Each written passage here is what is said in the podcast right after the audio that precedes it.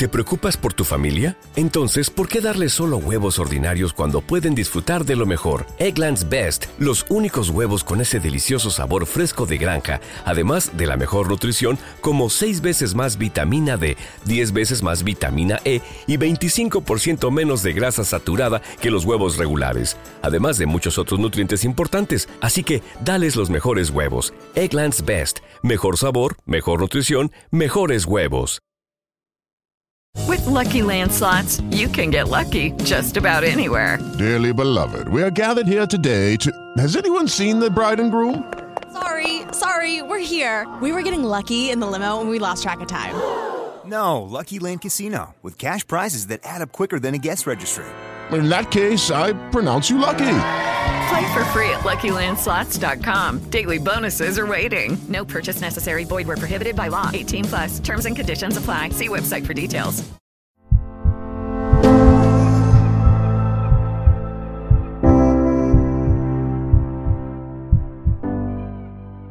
Esto es Latitudes. Soy Tere Góngora Basterra y esta es una edición especial porque estamos celebrando nuestro primer aniversario. Acompáñanos.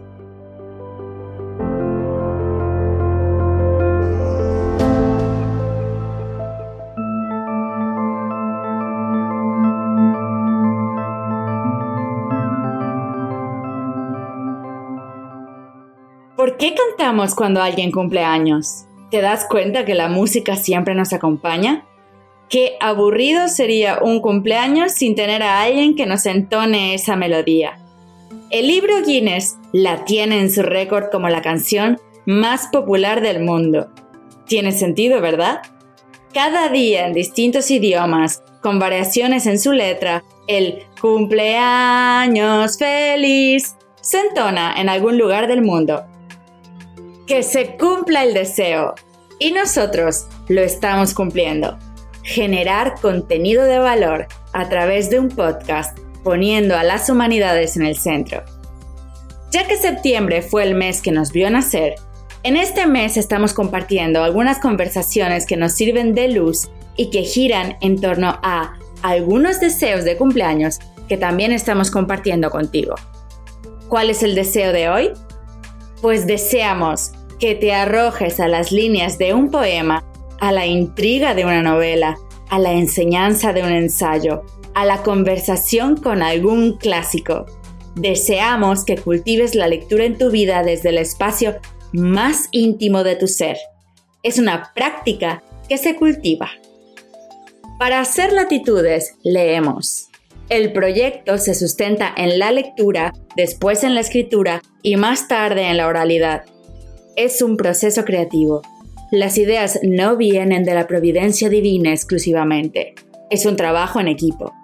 En las primeras tres temporadas hemos tenido la ayuda de Miguel de Cervantes, Teresa de Ávila, Guillermo del Toro, Patrick Suskin, Ruth Bader Ginsburg, Rebecca Solnit, Deepa Meta, Gian Jono, Nucci Ordine, Tomás Moro, Simon Sinek, Esquilo.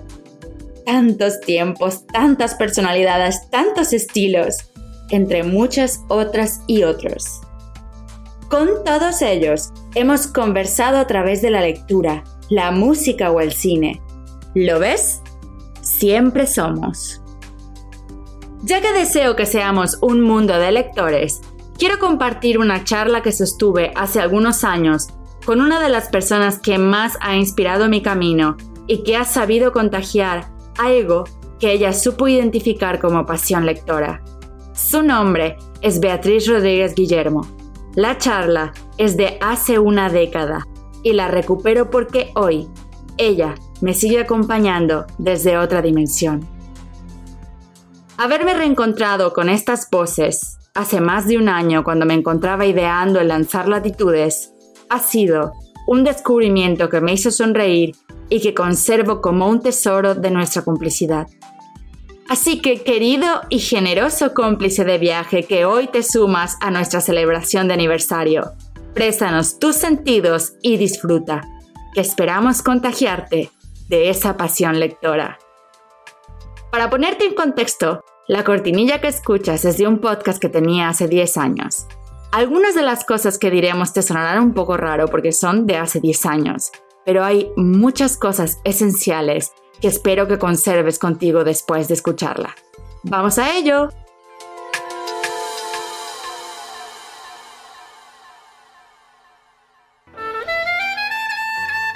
Nuestro espacio de entrevista le presenta al lector del día.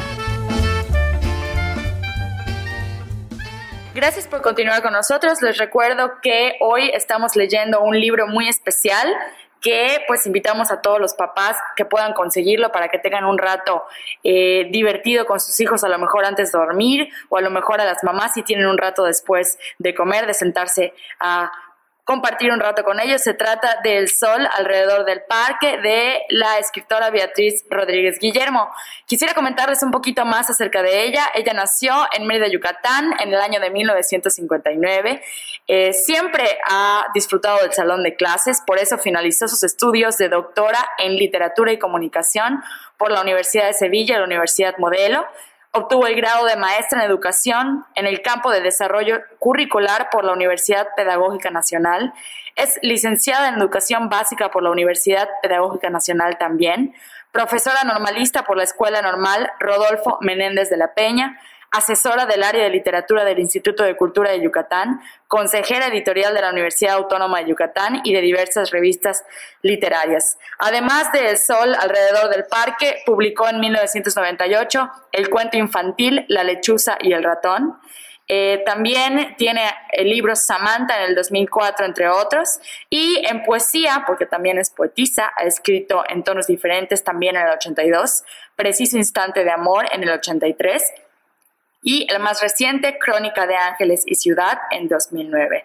Ha recibido diversos reconocimientos y fue presidenta fundadora del Centro Yucateco de Escritores, además de también dirigir el Centro Cultural del Niño Yucateco. Actualmente es directora de la Escuela Superior de Artes de Yucatán, además de que puedo presumir que es mi cómplice, mi maestra siempre y mi amiga.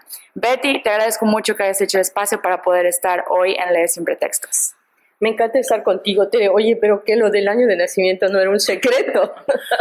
Bueno, todo termina hoy en internet, todo es público. Así que si tu correo está o tu currículum está en internet, pues bueno, yo nada más colaboré a que dejara de ser un secreto. Pero bueno, hoy estamos hablando del sol alrededor del parque. Eh, quisiera hacerte varias preguntas en este espacio de entrevista que se llama El lector del día.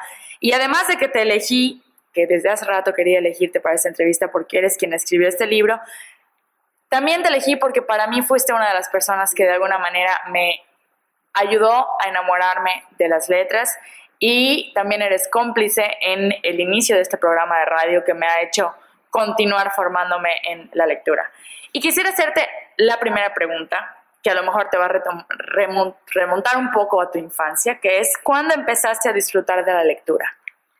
En los libros siempre me encantaron seguramente tiene que ver con este contacto con la oralidad que, tuve la suerte de tener desde niña, esta disposición de los adultos mediadores siempre a pesar nuestro con entre las historias, los libros y la infancia. Eh, fue muy, muy afortunada en mi caso porque muchos adultos me contaron historias.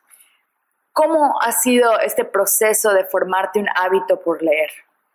Mira, primero quiero como tú dices, reconozco nuestra complicidad, eh, nuestros vínculos entrañables, eh, te he mirado crecer, he tenido la fortuna de acompañarte en tu, en tu trayectoria y en tu formación, en este inicio de tu, de tu desarrollo profesional. Entonces, quiero que seas mi cómplice también en esto de cambiar el concepto de hábito por la lectura. Creo que tenemos que cambiarlo por pasión lectora, ¿no? Los hábitos es algo que se nos impone y que, por ejemplo, en vacaciones queremos renunciar a los hábitos, a lo que tenemos que hacer siempre. En cambio, las pasiones nos persiguen. Entonces, creo que un buen principio sería cambiar esto de hábito lector por pasión lectora. Entonces, ¿cómo te has formado esta pasión lectoral? ¿Cómo ha sido este proceso de crearte una pasión, esta idea de que la lectura o que las letras te persiguen? Ha sido definitivamente por la, fortuna de las mediaciones entre los libros, las historias y, yo, em, y, por supuesto por tener la posibilidad de tener libros a mi alrededor. No hay manera de involucrarse con, con los libros, de aprender a amarlos si, si uno no tiene la, la fortuna, la oportunidad de tocarlos como objeto concreto, tangible, que además te puede entretener, proponer cosas, ¿no? ¿Cómo la literatura, cómo los libros, los cuentos que has leído te han hecho un mejor ser humano? Primero reconociendo que el sitio donde uno está parado es un espacio mínimo en, en algo mucho más amplio que es la infinitud. Saber que ese espacio mínimo en donde yo estoy está profundamente vinculado con otros, con otras realidades distintas, diferentes, eh, que uno ni siquiera puede, puede calificar y que solo le toca mirar y tratar de entender. Creo que los libros fundamentalmente te hacen eso, te permiten mirar otras realidades y saber que, esas realidades también pueden estar en tu, en tu inteligencia y en tu emoción. Y un poquito eh, viendo la situación del país, el panorama cultural, ¿tú crees que en México se necesite leer como una necesidad? Bueno, yo creo que a diferencia de lo que muchos dicen, bueno, esto no lo digo yo, lo dice este gente, Juan Domingo Argüelles, que es un investigador de toda la vida de la lectura y, muchos otros que se han dedicado a, los libros y a, estudiar la lectura como fenómeno. Yo creo que la gente lee, lo que pasa es que no lee libros, lee lo que puede, lo que tiene a su alcance. Em, y sí me parece que si pensamos que los libros van a componer el mundo y cambiar la realidad, eh, creo que es un sesgo también dogmático. Me parece que los libros y la lectura en este país, en el espacio íntimo, en el espacio privado y en el espacio público, pueden hacernos mejores personas en la medida en que, insisto, nos permiten ver otras realidades, confrontar las nuestras y atrevernos a ser más críticos también. Entonces yo sí creo que la gente, que los libros son necesarios, que hace falta leer en este país, que hace falta leer en la intimidad de nuestro propio espacio y bueno, en general en el mundo, ¿no? Y cambiando un poco el tono y también la idea de que somos cómplices de muchas cosas, eh, últimamente también hemos compartido la idea de que se puede vivir del arte. Entonces, esta es una pregunta que muchas veces me hacen los jóvenes que por lo que sienten la inquietud de estudiar teatro, de estudiar música, de estudiar artes visuales, y me hacen constantemente esta pregunta, ¿no? ¿Se puede vivir del arte? ¿Tú qué crees? Yo estoy convencida de que se puede vivir de cualquier cosa que nos apasiona, que es una obsesión eh, que, nos, que nos permite, que nos hace construir, no una obsesión destructiva. Y si se tiene, por supuesto, la, la responsabilidad y el compromiso. ¿Se puede vivir del arte? Claro que se puede. La gente que es profundamente comprometida con su elección de vida encuentra siempre los espacios y las alternativas. Y de manera natural, las dinámicas eh, van generando espacios y alternativas y obligando al poder público, a las instituciones, a contemplar eh, posibilidades laborales que antes no habían visto, ¿no? Antes no se pensaba que se necesitaran curadores para montar una exposición, ¿no? Antes no se pensaba que tuviera que lo mejor fuera tener gente que hiciera diseño, artistas visuales o músicos formados profesionalmente para desarrollar tal o cual tarea. Pero cada vez más la dinámica de la realidad nos obliga a buscar gente más profesional, más comprometida, y por supuesto también más talentosa, entre comillas talentoso, ¿no? Porque talentoso no es el que hace la perfección, sino el que es capaz de comunicar de una manera efectiva a otros su, su interioridad o su visión del mundo. Y entre esta dinámica de la búsqueda de la pasión lectoral, ¿qué papel crees que deban de jugar las familias? Las familias juegan un papel importantísimo. Como un niño o una niña que nunca ha visto a nadie de su familia agarrar un libro y abrirlo, que nunca ha visto que en su salón de clases se abra un libro y alguien lo lea, va a tener esa relación familiar, cotidiana, con los libros, insisto, como objeto. ¿no? Es un poco difícil pensarlo. Es necesario que en las casas hayan espacios donde estén ubicados libros. En, ciertamente mucha gente dice, ay no, pero los libros son incosteables. Y, y nosotros sabemos que ese es un pretexto. Cada vez más hay ediciones y tirajes con costos bajísimos. Hay los libros que está editando el instituto, la Secretaría de Educación Pública, el Fondo de Cultura Económica. O sea, hay alternativas. Hay libros que editan editoriales privadas y que podemos encontrar los cuentos clásicos a 15, 14 pesos, 9 pesos. O sea, sí es posible adquirir libros. Ideal sería que, así como se hacen campañas para promover el número de cosas, se pudieran hacer campañas para convencer a los papás de que comprar un libro y tener esos objetos en su casa puede este, modificar la relación de sus hijos con los libros. En el sol alrededor del parque, que es del libro del que estamos hablando hoy, uno de los personajes, el niño principal, tiene que hacer un ejercicio de sinónimos en el pizarrón. Ese ejercicio de sinónimos me recuerda un poco una parte de la entrevista en la que a mí me gusta jugar un poco con los lectores del día. Entonces yo te voy a decir una palabra y me gustaría que pensaras en un sinónimo o en lo primero que te venga a la mente cuando escuches esa palabra. Pluma, tiempo, parque, diversión, arte, árboles, gato, felicidad, lealtad, escuela, no sé, puede ser tantas cosas. jóvenes, Libertad, confianza, México, devastación y esperanza, infancia, todo, libro, mundo y sosiego, Yucatán, pasión, voluntad, reto.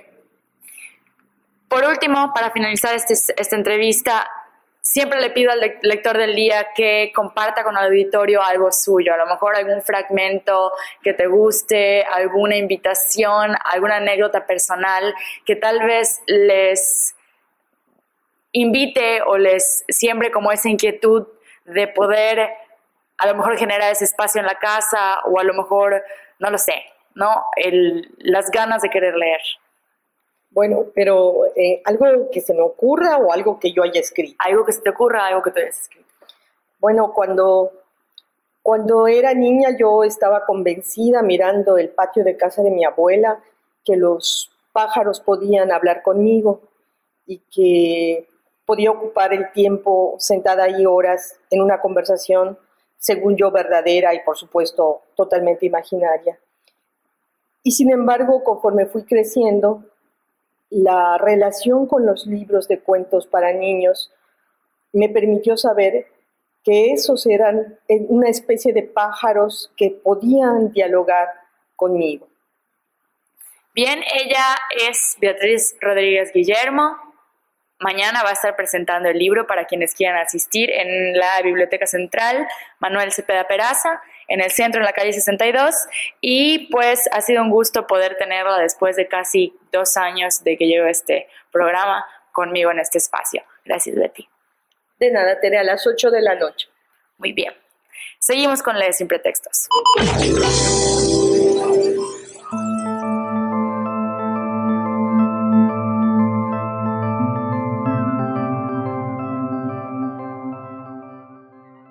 Bien, ¿qué te pareció su voz? ¿A que transmite dulzura? ¿Te resuena algo de la conversación? A mí me gusta aquello de que los hábitos se nos imponen y las pasiones nos persiguen. Me gustó lo que dijo sobre tener talento. También me resuena esa imagen de que los libros son como pajaritos que nos dan alas y con los que podemos entablar un diálogo. ¿Con qué te quedaste tú? Si puedes, escríbeme para compartir cualquier idea o pensamiento que tengas a tere@somoslatitudes.com. Nos encantará tener señales tuyas por nuestras redes sociales. Beatriz Rodríguez Guillermo fue mi mentora y mi directora. Por ella me inicié en este mundo del podcast. Te cuento la historia con más detalle en el kilómetro 15 titulado No soy una máquina, por si aún no lo has escuchado y te apetece. Beatriz lo consiguió. Me contagió de esa pasión lectora. Me hizo entender que talento es capacidad de transmitir. ¿De qué sirve tener conocimiento si nos lo guardamos para nosotros? ¿De qué sirve tener riqueza si no la compartimos con los demás? Ella y yo casi siempre coincidimos. Solo una vez estuvimos en posturas opuestas. Fue el día que me presenté en su oficina para despedirme y presentarle mi renuncia. Sostuvimos una buena conversación, nos dimos un abrazo, salí de su oficina y cuando llegué a mi sitio, el teléfono sonaba. Era ella. Me dijo con esa voz dulce y pausada que acabas de escuchar. Tere, quiero decirte algo que solo se le dice a las personas entrañables como tú. Creo que estás tomando la decisión equivocada. Nunca le pregunté qué quiso decir con eso o por qué me lo dijo. Creo que en el fondo ella sabía que mi talento estaba en proyectos culturales, proyectos como este, como Latitudes. Y tal vez por eso mismo, estoy de vuelta 10 años después de leer Sin Pretextos. En septiembre no solamente celebro un año de Latitudes, también rememoro y honro la vida de Beatriz Rodríguez Guillermo. A cinco años de su aniversario luctuoso, la siento más viva que nunca. Es como si siguiera dirigiéndome. En el transcurso de mi vida me han calificado con adjetivos de todo tipo, obviamente positivos y negativos, pues no soy una perita en dulce. Pero nunca nadie, alguien me había dicho eso. Entrañable. Desde ese sonido en el teléfono no pude deshacerme de la palabra. Se ancló en lo más profundo. A lo mejor porque me removió eso, las entrañas. Y las entrañas no son solo la parte más sabrosa de la carne de un vacuno. En las entrañas está aquello que nos constituye y nos da sentido. Desde ahí se gesta la vida. Así que, a cinco años de echarte de menos en la vida terrenal, querida Beatriz, te pronuncio y te escucho. Te has quedado en lo más profundo de mis entrañas. Larga vida tu poesía, tu dulzura, tus cabellos blancos que eran una corona espléndida de tu lucha por la justicia, tu amor por la docencia, tu guía genuina y tus cuentos alrededor del parque. Sol, astro y estrella polar, celebramos un año de latitudes, ese proyecto que empezaste a sembrar hace 10 años, cuando me enseñaste a amar la grandeza de las páginas en blanco. En los tiempos que corren, no sé por qué, Estamos tan obsesionados con el transhumanismo y la inmortalidad. No hay que inventarse nada. El arte nos otorga ese privilegio. Nos enseña que la vida es más larga que la línea finita que nos corresponde transitar en nuestro pedacito de historia. Sin más, muchas gracias por escuchar la conversación del festejo de hoy, por ser parte de Latitudes. Somos siempre, siempre los encuentros que tenemos. Un abrazo grande allí, en donde mi voz te alcance y acompañe hasta lo más humano de tus entrañas. Un besito.